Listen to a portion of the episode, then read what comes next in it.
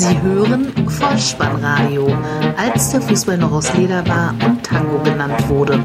Herzlich willkommen und hallo zum Vollspannradio, der Podcast unter dem Motto als der Fußball noch aus Leder war und Tango genannt wurde. Mein Name ist Dirk auf Twitter unter Vollspannradio und SpikeDH unterwegs und ich begrüße euch ganz recht herzlich zur 158. Ausgabe des Vollspannradios, der VSR 132 mit dem Titel Rotsünder von der Bank, die Nachlese zum Spieltag Nummer 27. 32 Tore in dieser Spielrunde. Nur in Berlin und München werden die Heimspiele gewonnen.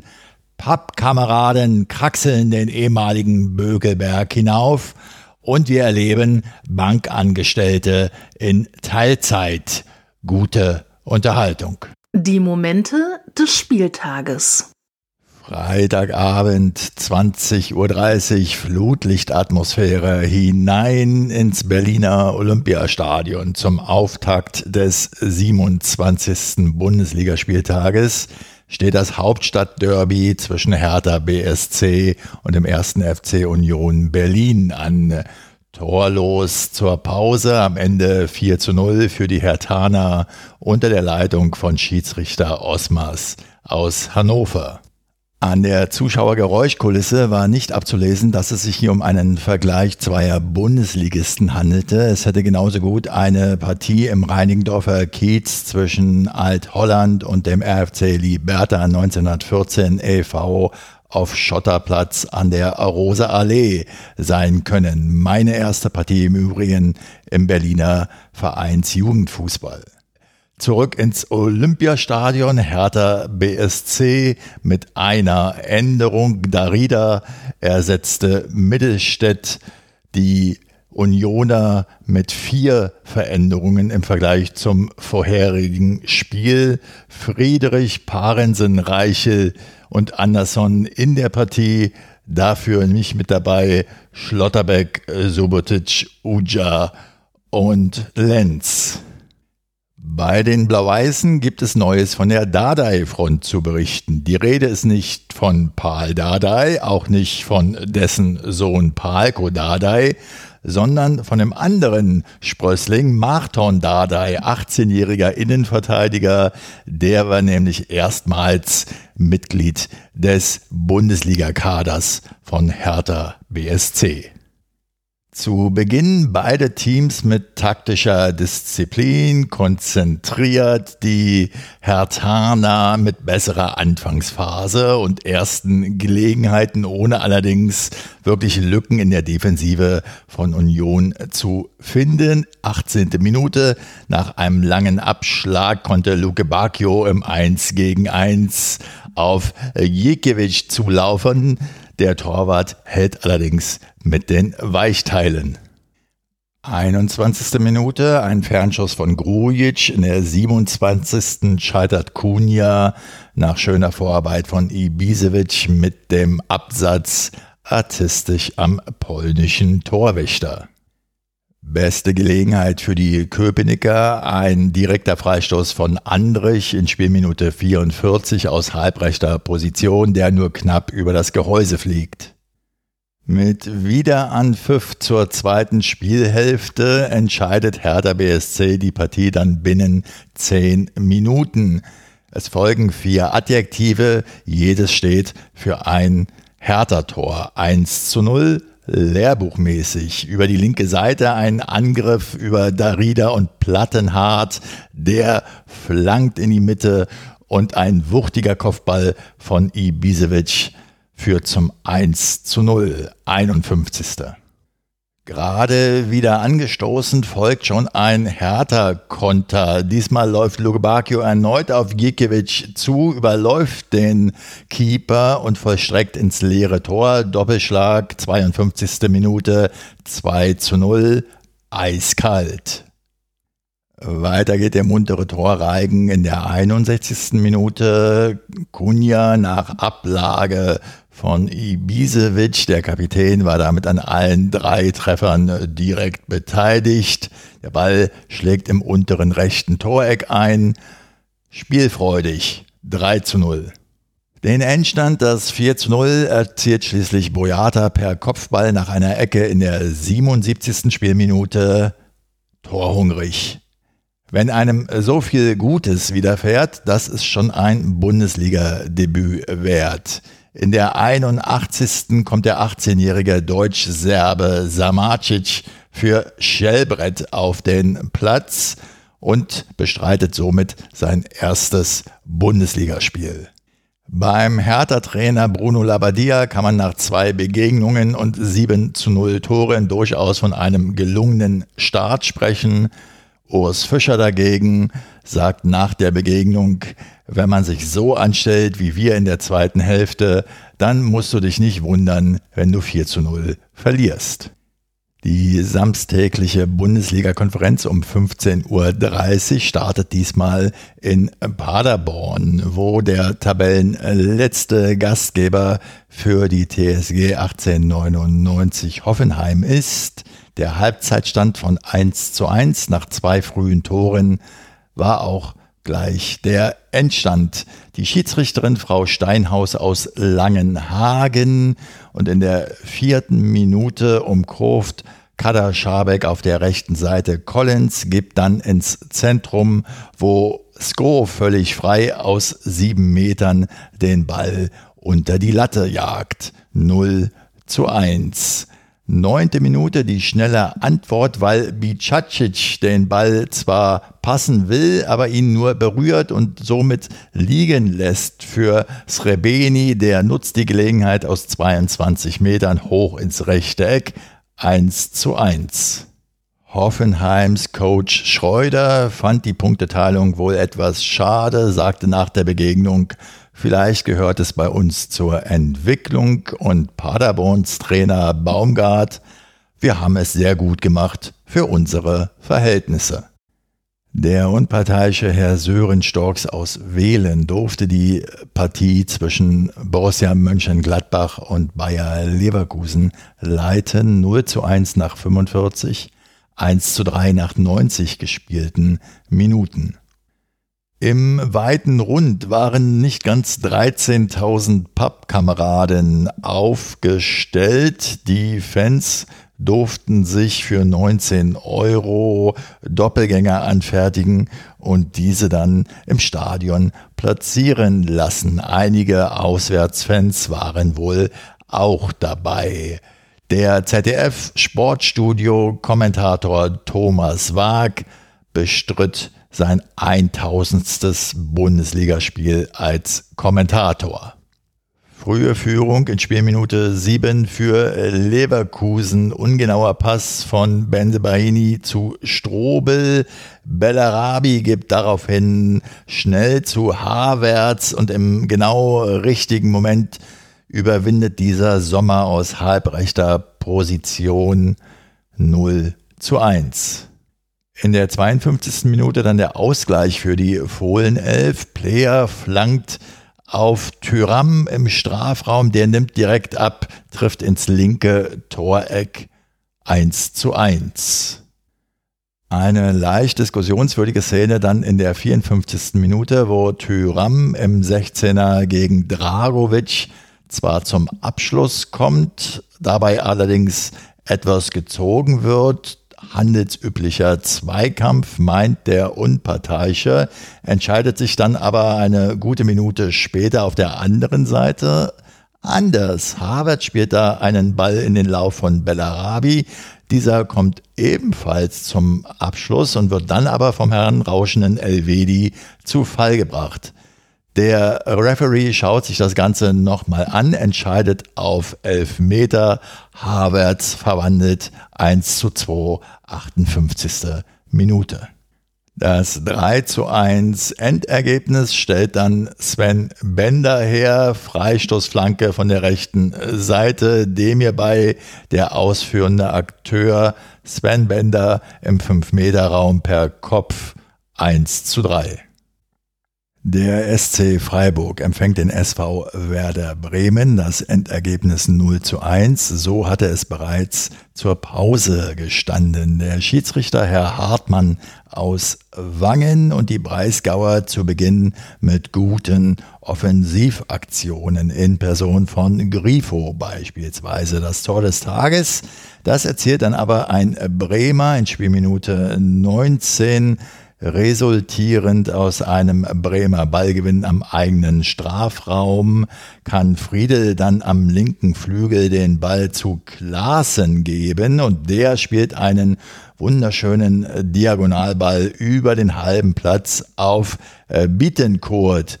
Halbrechte Position, 18 Metern, der Ball schlägt im linken Eck zum 0 zu 1 ein. In der 35. Spielminute kommt Bargfrede für Kevin Vogt auf Bremer Seite. Vielleicht nur eine Randnotiz oder doch nicht. Jedenfalls dominieren die Freiburger zunächst mal auch den zweiten Spielabschnitt, verlieren dann aber am Strafraum etwas an Präzision und Überblick. Christian Streich sollte dazu später sagen, von der Struktur, vom Willen, von der Leidenschaft, vom Spiel bis in den 16er gut, dann leider nicht abschlussstark genug. Weil der eben angesprochene Einwechselspieler Bargfrede in der 42. Spielminute bereits gelb gesehen hatte und in der 88 den Fuß gegen Höhler stehen lässt, sieht er nun die gelb-rote Karte. Ein Rotsünder also, der von der Bank kam, nicht das letzte Mal an diesem Spieltag. Die Bremer müssen daraufhin noch etwas zittern. Es gibt einen Freistoß für die Streichelf. Der Ball landet am Pfosten. Abpraller, Gulde, Tor, Ausgleich. Nein, Pedersen stand im Abseits. Es bleibt beim Sieg für die Bremer, der erste Erfolg seit 126 Tagen und eminent wichtig im Kampf gegen den Abstieg. Der VfL Wolfsburg spielt gegen Borussia Dortmund. Das Ergebnis am Ende 0 zu 2 bei einem 0 zu 1 Pausenstand der Schiedsrichter Herr Siebert aus Berlin und die Meldung des Tages auf schwarz-gelber Seite schon vor dem Anpfiff. Zorg verkündet, dass Mario Götze den BVB nach der Saison verlassen werden wird. 218 Pflichtspiele für Schwarz-Gelb sind dann Geschichte. Auf dem Rasen neutralisieren sich beide Mannschaften weitgehend, zumindest in den ersten 30 Minuten, bis, ja, bis die Dortmunder, man kann sagen, mit dem ersten guten Angriff in der 32. in Führung gehen. Brandt weicht auf die rechte Seite aus, gibt zu Hakimi weiter, der schickt Hazard an die Grundlinie, die Kugel fliegt nach innen. Holland verpasst noch, aber dahinter steht der freistehende Guerrero und schiebt zum 0 zu 1 ein. Die Niedersachsen kommen stark aus der Kabine. Renato Steffen in der 48. mit einem fulminanten Schuss aus aussichtsreicher Position, nur ganz knapp drüber, die bis dahin beste Ausgleichsgelegenheit. Später kann Steffen noch einen guten Fernschuss für sich verbuchen. Der BVB dagegen, er steht tief und wartet auf Kontergelegenheiten. In der 64. kommt auf Wölfe Seite Klaus für Roussillon. Nur eine Randnotiz oder doch nicht? Die Dortmunder entscheiden aber zunächst mal die Partie für sich und ja, genau mit einem Konter. Dahu gewinnt den Ball, Sancho trägt ihn an den 16er, gibt dann rechts auf Hakimi raus und der mit seinem vierten Saisontreffer aus Spitzenwinkel ins lange Eck 0 zu 2, 78. Spielminute. In der 80. Spielminute trifft dann der Wolfsburger Einwechselspieler Klaus den Dortmunder Akanji unglücklich an der Wade. Der Schiedsrichter Siebert schaut sich das Ganze am Monitor noch einmal an und spricht dann einen eindeutigen Platzverweis aus. Der zweite Rotsünder also an diesem Spieltag, der von der Bank kam. Das erste, was mir in der Vorberichterstattung zum Topspiel FC Bayern München gegen Eintracht Frankfurt aufgefallen ist nach dieser Bundesliga-Konferenz am Nachmittag mit den zwei Rotsündern von der Bank, war ausgerechnet ein Banner im Münchner Stadion vom FC Bayern mit der Aufschrift Rot für die Welt. Der unparteiische Herr Fritz aus Korb brachte die Partie aus Schiedsrichtersicht sicher über die Bühne. Das nimmt nicht groß Wunder beim eindeutigen Ausgang 5 zu 2 am Ende, 2 zu 0 der Pausenstand. Die Frankfurter stehen in der ersten Halbzeit schon tief in der eigenen Hälfte, können kaum Druck auf den Gegner ausüben und verlieren dann und wann die Ordnung. Die Münchner mit mehr Ballbesitz insgesamt, die Passquote besser und höherer Ballsicherheit. Nach einer Ecke trifft Lewandowski in der elften Minute bereits die Latte. In der 17. dann die Führung für den Rekordmeister Müller auf der linken Seite auf und davon von der Grundlinie in den Rückraum in Höhe des Elfmeterpunktes. Da kommt Goretzka angerauscht. Der Ball landet unhaltbar unter dem Querbalken. Wir zählen die 17. Torvorlage von Thomas Müller und den vierten Rückrundentreffer für Leon Goretzka. 18. ein Rodeschuss in der 38. nach einer Ecke von Kimmich Kopfball Lewandowski vorbei. In der 41. dann der Halbzeitstand, das 2 zu 0 für die Bayern. Davis linke Seite, flankt, Hinteregger geht im Zentrum zu Boden, Müller nimmt den Ball an und kann dann mit links abschließen. Nach der Halbzeitpause kommt dann für die Adlerträger Schändler für einen Dicker und 46 Sekunden nachdem die Pfeife ertönte, gibt Coman den Ball von der rechten Seite auf Robert Lewandowski, Kopfball 3 zu 0 27. Saisontreffer in der Bundesliga für den Torjäger. Lebenszeichen der Eintracht 52. Eckball Rode. Hinteregger legt sich den Ball mit dem Kopf quasi selbst vor, indem er das Leder hoch in den Abendhimmel befördert. Als der Ball dann wieder runterkommt, darf der Österreicher ungestört am 5-Meter-Raum Volley mit links einnetzen. 3 zu 1. 55. Ähnliche Situation. Eckball Rode, Kopfball Hinteregger. Diesmal trifft er ihn satt direkt. Achter Saisontreffer, Top-Torjäger Hinteregger. 3 zu 2. Doch in der 61. dann das 4 zu 2 durch Davies, ein Solo von links in die Mitte. Die Abwehr sieht insgesamt schlecht aus und Fernandes legt noch für den Torschützen auf. Unglückliche Aktion. 74. nicht minder unglücklich. Ein langer Schlag von Alaba auf Nabri, der den Ball nur kurz nach innen antippt. Den Rest besorgt Hinteregger. Mit einer Rechts-Links-Rechts-Kombination im Zurücklaufen entsorgt er die Kugel ins eigene Tor. Endstand 5 zu 2. Am Ende in der 83. läuft Kostic noch einmal aus der eigenen Hälfte ungestört aufs Münchner Tor zu, kommt auch zum Abschluss, trifft allerdings nur den Pfosten. Im ersten Sonntagsspiel trifft der FC Schalke 04 auf den FC Augsburg. Halbzeitstand 0 zu 1, am Ende 0 zu 3. Schiedsrichter Herr Stegemann aus Niederkassel. Heiko Herrlich, also endlich im ersten Spiel für den FC Augsburg auf der Trainerbank mit einem kahlgeschorenen Haupt das für seine Verhältnisse außergewöhnlich glatt poliert, glänzend daherkommt. Die Hautcreme-Einkäufe zeigen deutlich Wirkung. Eine Frage abseits des Spiels beschäftigt mich darüber hinaus zu Heiko Herrlich. War der als aktiver Akteur jemals Spielführer seines Teams? Ich kann mich nicht genau erinnern.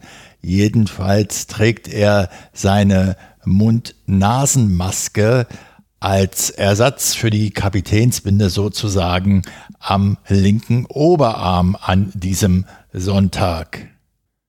Keine Ahnung, was er damit bezwecken oder ob er einen neuen Modetrend kreieren will. Er ist aber auch nur ein zufälliges Beispiel. Am Freitag bereits im Hauptstadtderby der Geschäftsführer Sport von Union Oliver Runert im Halbzeitinterview bei The Zone. Er trug seine Maske in der Hand, obwohl er zweimal zu Beginn des Gespräches die Gelegenheit vom Moderator bekommen hat, die Maske aufzusetzen. Am Samstag dann Rudi Völler im Interview vor dem Spiel in Mönchengladbach auch er bei der Beantwortung der Fragen mit der Maske unterm Kinn. Die Fragesteller, zumindest soweit ich das beobachten konnte, allesamt mit Mund-Nasenschutz ausgestattet bei der Ausübung ihrer Tätigkeit. Die Bundesliga-Akteure jedoch, sie leben in ihrem eigenen Kosmos. Ich habe daher nun für mich beschlossen, zumindest hier in diesem Podcast, weil ich ja auch weiterhin über Fußball berichten möchte. Es lohnt nicht, dieses Thema weiterhin anzuprangern. Es ist die eigene kleine Welt, vielleicht ja beschränkte Welt der Bundesliga. Zum Spiel. Der FC Schalke 04 beginnt mit einer Viererkette und in der fünften Minute begeht Schöpf ein Foulspiel an Kedira. Freistoßposition. Es tritt einer zum direkten Freistoß an, der von Hertha BSC ausgeliehen ist. 25 Meter Torentfernung, zentrale Position, Eduard Löwen mit Schnitt und Zug über die Schalker Mauer hinweg ins linke Eck. Halbzeitstand 0 zu 1 bereits in der sechsten Spielminute. Obwohl Königsblau bereits nach 30 Minuten 77 Prozent Ballbesitz aufweisen konnte, fiel ihnen in der gesamten ersten Spielhälfte extrem wenig ein. Zu der mauen Schalker Leistung in den ersten 45 Minuten passt ganz gut die Aussage von Sportstudio Gast Dennis Eitekin am Samstagabend, seines Zeichens Spielleiter in der Vorwoche beim Revierderby. Er sagte, angesprochen auf die Veränderungen für ihn in den Geisterspielen, Zitat, ich muss zugeben, dass ich beim letzten Derby am Samstag Pulswerte hatte, die extrem niedrig waren im Vergleich zu den Spielen mit Zuschauern.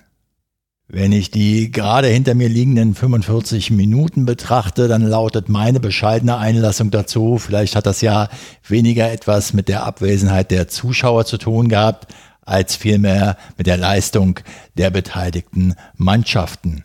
Es wird nicht besser im zweiten Durchgang. Weiterhin einfachste Abspielfehler und insofern fast folgerichtig das 0 zu 2 in der 76. Spielminute. Ein langer Ball von Framberger, den Sané noch versucht zu klären.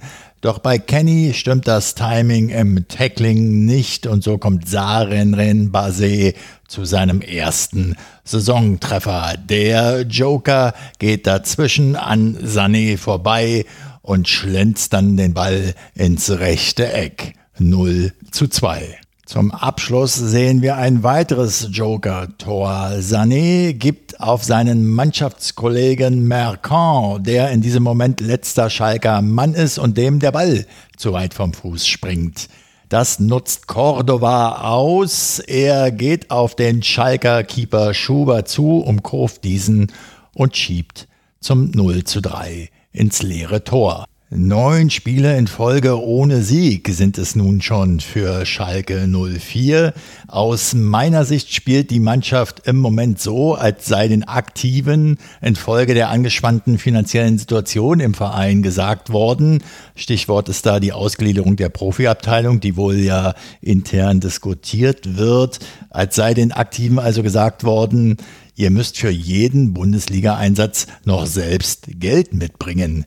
Das im Übrigen wäre etwas, da bin ich mir relativ sicher, dass viele Schalker Anhänger sofort machen würden, um für ihren Herzensverein auflaufen zu dürfen. Im zweiten Sonntagsspiel trifft der erste FSV Mainz 05 auf Leipzig 0 zu 3. Der Halbzeitstand am Ende 0 zu 5. Der Schiedsrichter Herr Markus Schmidt aus Stuttgart. Nach dem 8 zu 0 für Leipzig im Hinspiel nun fünf Gegentore für die Rheinhessen. Bei drei Werner-Treffern am Ende steht Platz 3 in der Tabelle für Leipzig, Platz 15 für Mainz. Zu eindeutig das Ergebnis, zu langweilig der Spielverlauf, zu wenig emotional bin ich beiden Mannschaften gegenüber eingestellt als dass viel mehr als die Chronistenpflicht herausspringen würde. Die elfte Spielminute. Leimer setzt sich am rechten Flügel durch, gibt flach nach innen. Werner hat am ersten Pfosten zu viel Platz. Der Ball landet im langen Eck 0 zu 1. In der 23. gibt Sabitzer das Leder von rechts hoch nach innen. Paulsen vier Meter vor dem Gehäuse unbehelligt 0 zu 2. 36. Minute. Nkunku muss eigentlich schon vollstrecken, scheitert noch am Mainzer Keeper Müller. Paulsen hat aber die Übersicht für Sabitzer, halblinke Position im 16er mit der Innenseite rechts oben 0 zu 3. Der Österreicher Marcel Sabitzer ist durchaus eine interessante Personalie, nicht nur ob seiner Spielkunst und seines Treffers. Nein, nach Kicker-Informationen hatte Leipzig vor dem Restart der Bundesliga bereits zwei positive Corona-Fälle. Der Mittelfeldspieler Sabitzer und ein Physiotherapeut wurden bereits vor gut drei Wochen positiv getestet. Seitdem allerdings wurde Marcel Sabitzer mehrfach negativ getestet, weshalb er auch schon gegen Freiburg im Kader stand und eingewechselt wurde. Leipzig macht zu dem Vorfall bislang keine Angaben. Anpfiff zum zweiten Durchgang und die Sachsen machen da weiter, wo sie in der ersten Halbzeit aufgehört haben.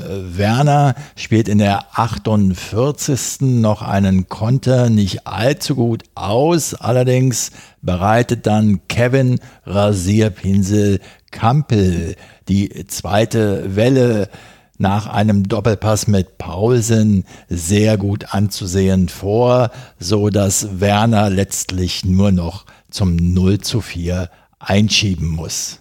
Für die Leute, die sich nur noch elektrisch rasieren, schaut euch die Frisur von Kevin Campbell an und ihr wisst, was ich mit Rasierpinsel meine. In der 75. hat Paulsen dann an der Mittellinie sehr, sehr viel Zeit und schickt Werner steil und der Timo trifft mit links ins rechte Eck. Ein Dreierpack, sein Dreierpack, sein dritter Dreierpack in dieser Saison. Insgesamt nun 31 Scorerpunkte nach 27 Spieltagen.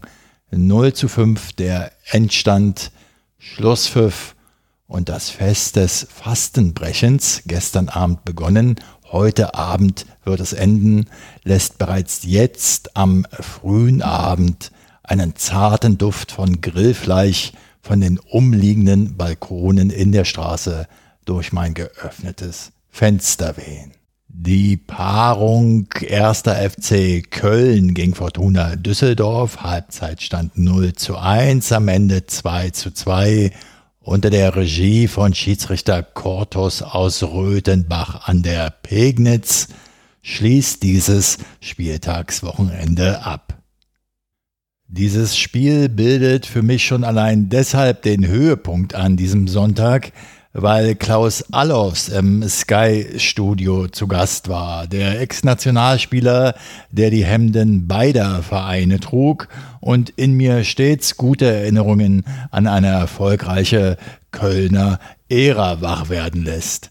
Aber auch das Spielgeschehen auf dem Rasen hatte zumindest in weiten Teilen der zweiten Halbzeit seine Momente.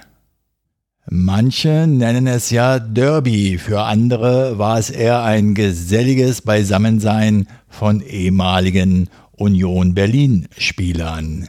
Aber der Reihe nach erste Halbzeit, 21. Minute, der Düsseldorfer Karaman probt zunächst mal den erfolgreichen Torschuss.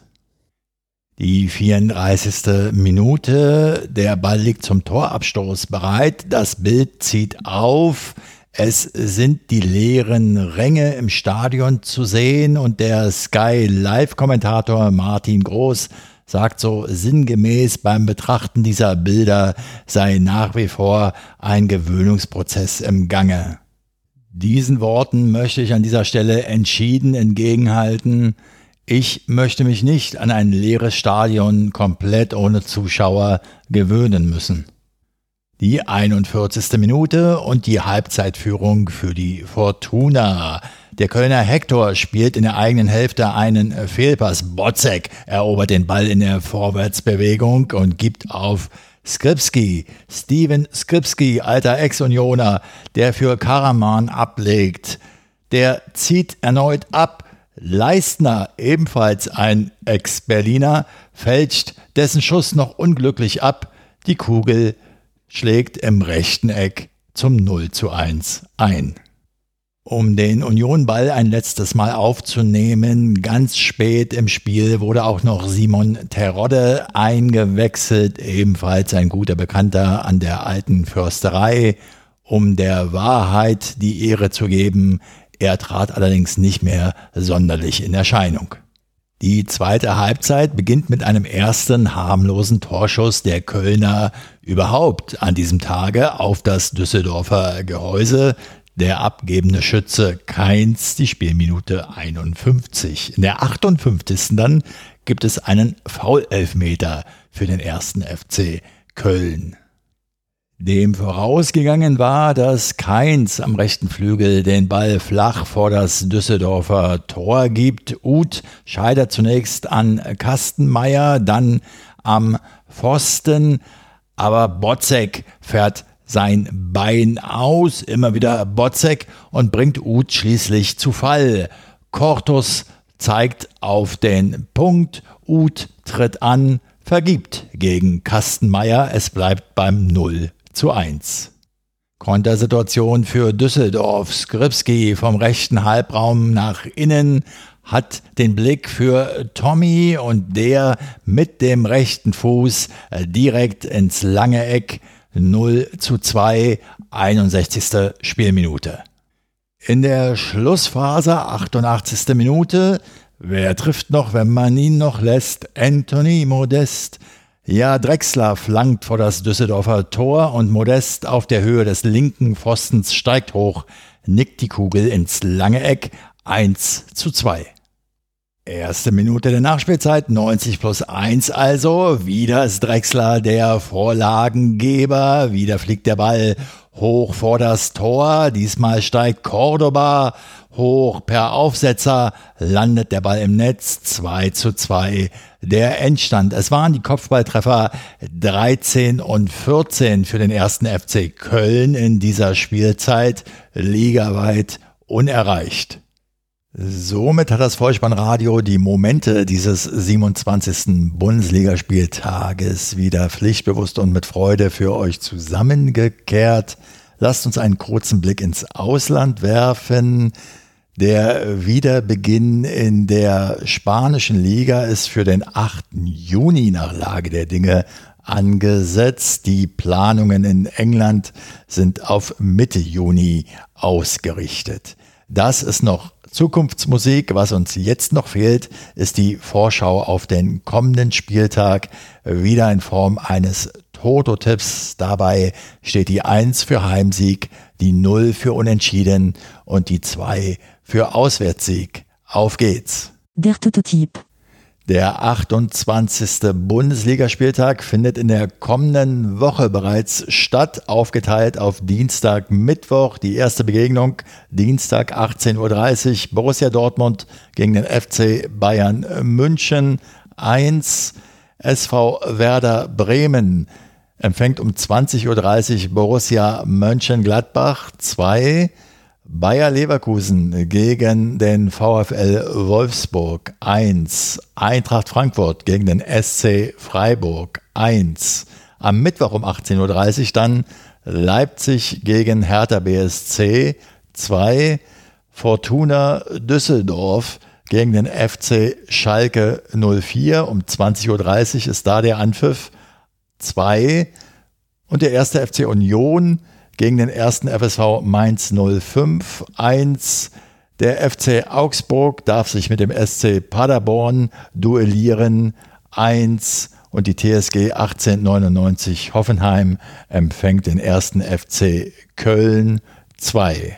Als fußballfremde Abschlussempfehlung möchte ich diesmal einen Tipp aus der Rubrik umsonst und draußen aussprechen. Und zwar betrifft er das gute alte Fahrrad, genauer das Lastenfahrrad. Wer also Bedarf hat, die lieben Kleinen durch die Gegend zu kutschieren oder einfach mal Grünpflanzen für Balkon, Haus oder Garten in ausreichender Menge zu besorgen, der sollte sich die Seite flotte-berlin.de einmal anschauen. Dort kann man in der Regel kostenfrei Lastenfahrräder ganz unterschiedlicher Art und Güte online buchen. Meist ist das Ganze mit einer kleinen Vorlaufzeit versehen, weil die Dinger natürlich stark begehrt sind. Und an den Ausleihstationen freuen sie sich auch darüber, wenn ihr eine kleine Spende dalasst. Ich finde das eine gute Sache. Wenn ihr daran auch Gefallen findet, dann lasst es mich gern wissen. Ihr findet alle Kontaktmöglichkeiten auf der Website des Vollspannradios bolzen und ruppen.potspot.de. Empfehlt das Vollspannradio gerne weiter, denn das hilft, diesen Podcast noch sichtbarer zu machen. So wie das auch der Vollspannradiohörer Marco versprochen hat zu tun, denn der hat sich nämlich bei mir per Mail für die Buchbesprechung zum Werk von Daniel Cater Ruel bedankt. Danke Marco für die Rückmeldung. Und dann verweise ich natürlich auch nochmal auf die VSR 130 mit dem Titel Chancenverwertung. Hört da ruhig mal rein, wenn ihr es noch nicht getan haben solltet, was ich ja kaum glauben kann. Folgt dem Vollspannradio auf Twitter und abonniert den Podcast Vollspannradio, denn so verpasst ihr keine weitere Episode. Ich bedanke mich für eure Zeit, für euer Vertrauen in diesen Podcast und verabschiede mich auch heute wieder mit dem Hinweis für den Fall, dass ihr die Kugel mal wieder selbst im Netz unterbringen wollt. Kopf, Innenseite, Außenriss und Hacke. Nein, nur mit dem Vollspann geht er rein. Vielen Dank, bleibt gesund. Ciao. Sie hörten Vollspannradio. Vollspannradio. Vollspannradio. Vollspannradio. Vollspannradio.